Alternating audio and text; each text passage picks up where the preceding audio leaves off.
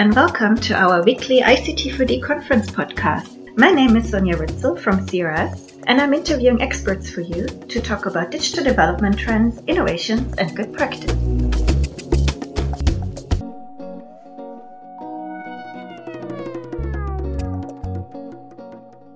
Today I have the pleasure to speak with Anthony Makumbi in Uganda about digital transformation, IT priorities, and digital skills. Thank you for joining us. Could you please introduce yourself to our audience? Thank you, Sonia, and hello, everyone. We are all talking about digital transformation, and the issue of digital skills is something we cannot ignore. My names Anthony Makumbi. I work as the Chief Technology and IT Solutions Director for Shared Action Africa, a non-government organization that operates in 24 countries. I am a social entrepreneur and also part of several professional advisory groups globally that support organizations transitioning through such times.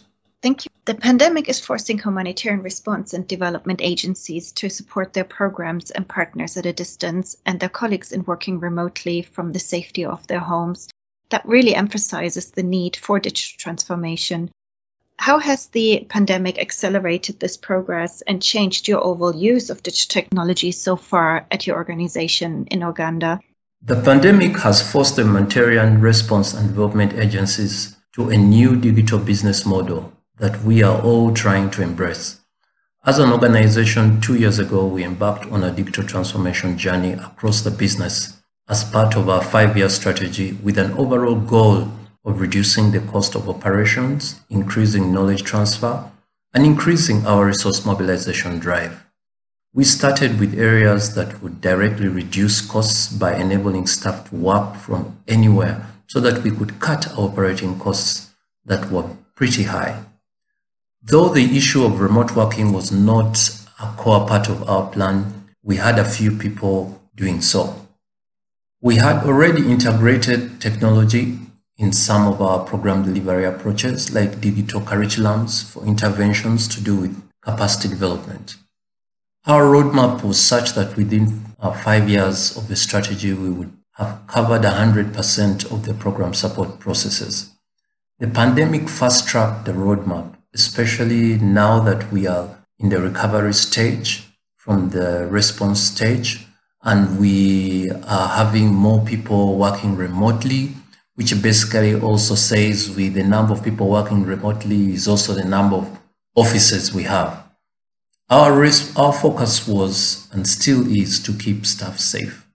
We embarked on collaboration and communication platforms, and we didn't have to go through a systematic digital training approach, but had everyone getting on board progressively. We had a few issues that I'm sure many have faced and could be facing, particularly on how to handle yourself on such platforms. We thank God that we are at 90%, particularly with routine processes that cover the majority of staff. As we embark on the restoration stage, we should be able to handle other areas that directly impact partners and our direct beneficiaries. It's all dependent on budgets. And what are the trends you're seeing, especially in Uganda, around the use of digital tech and the impact of the pandemic, as well as partnerships? In terms of trends, we have seen increased use of collaborative and communication tools, mobile phones, online collaboration tools, MS Teams, use Zoom, and so on and so forth across the humanitarian sector, and use of platforms that enable quick digitization of processes and this will be the norm for a very long time. We also noticed increased use of data generators as a result of the use of these platforms. We see more use of online platforms for advocacy and resource mobilization. As we note also that over the years, many organizations have been grappling on how to generate data and also utilize this data. And a lot of this has also been held back by the ability of organizations to purposely digitize their processes. I am hoping this pandemic will lead us to that place where we can utilize data to actually make quick decisions, study trends, and respond to them instantly. Thank you very much for your insights. Based on these main trends and current challenges, let's now talk a little bit about how this all might impact the future and your overall IT planning.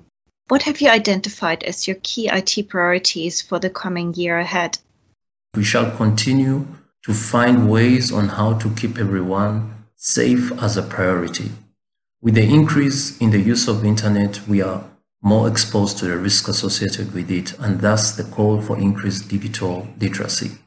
As an organization, we shall continue with our digital strategy towards a digital business model with a strong focus on digital literacy and increased access to digital services. The pandemic has exposed the level of digital divide. The education sector alone has placed a big question to us all whether we have focused on the core areas all along. In general, I foresee a new digital business model for the humanitarian and development sector with more collaboration in the delivery of services to those in most need of them in the world.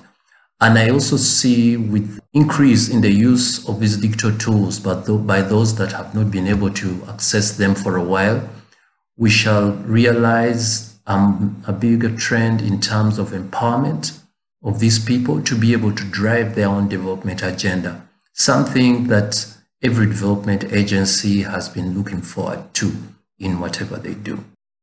Thank you for your insights. Uh, you already mentioned the importance of people and digital literacy and digital skills. What are the main digital skill gaps right now that you're seeing, and how has this changed during the pandemic? When we talk about digital skills, we are broadly focusing on digital literacy, which is having skills you need to live, learn, and work in a society where communication and access to information are all increasingly through digital technologies, the internet, social media, mobile devices, and other digital devices. We also know that digital skills go hand in hand with technology literacy, basically having access to digital technologies. There are about five areas that have been exposed in this period of the pandemic in terms of digital skills gaps. Uh, one is using devices and handling information. Two is ability to create and edit information. Three is the ability communicate, to communicate on the digital platforms. Four is the ability to transact on these digital platforms.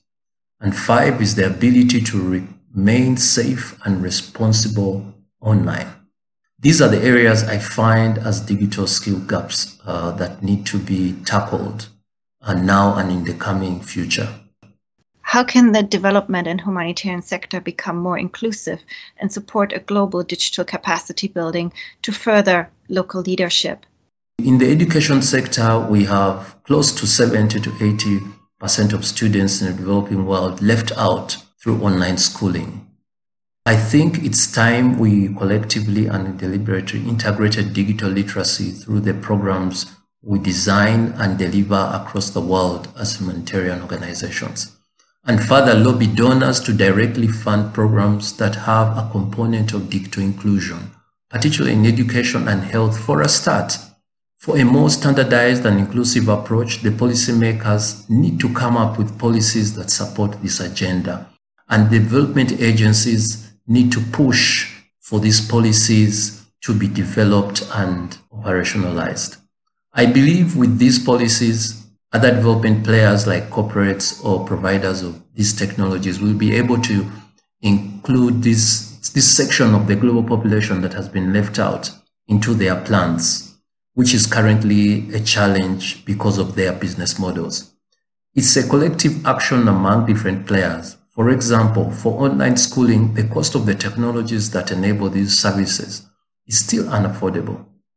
I'm hoping big players like Microsoft, Dell, HP, Apple and the telecoms can be able to respond to this call. I see some models that can make this happen with these big players to make this a reality. Why education? Because it's the entry point of transformation in any society. Thank you. Thank you very much. That's been a wonderful interview, and I wish you a great rest of your day. Thank you. And thank you all out there for tuning in. More information about our upcoming podcasts and webinars can be found on our website, ict4dconference.org. Hope you will join us again next week.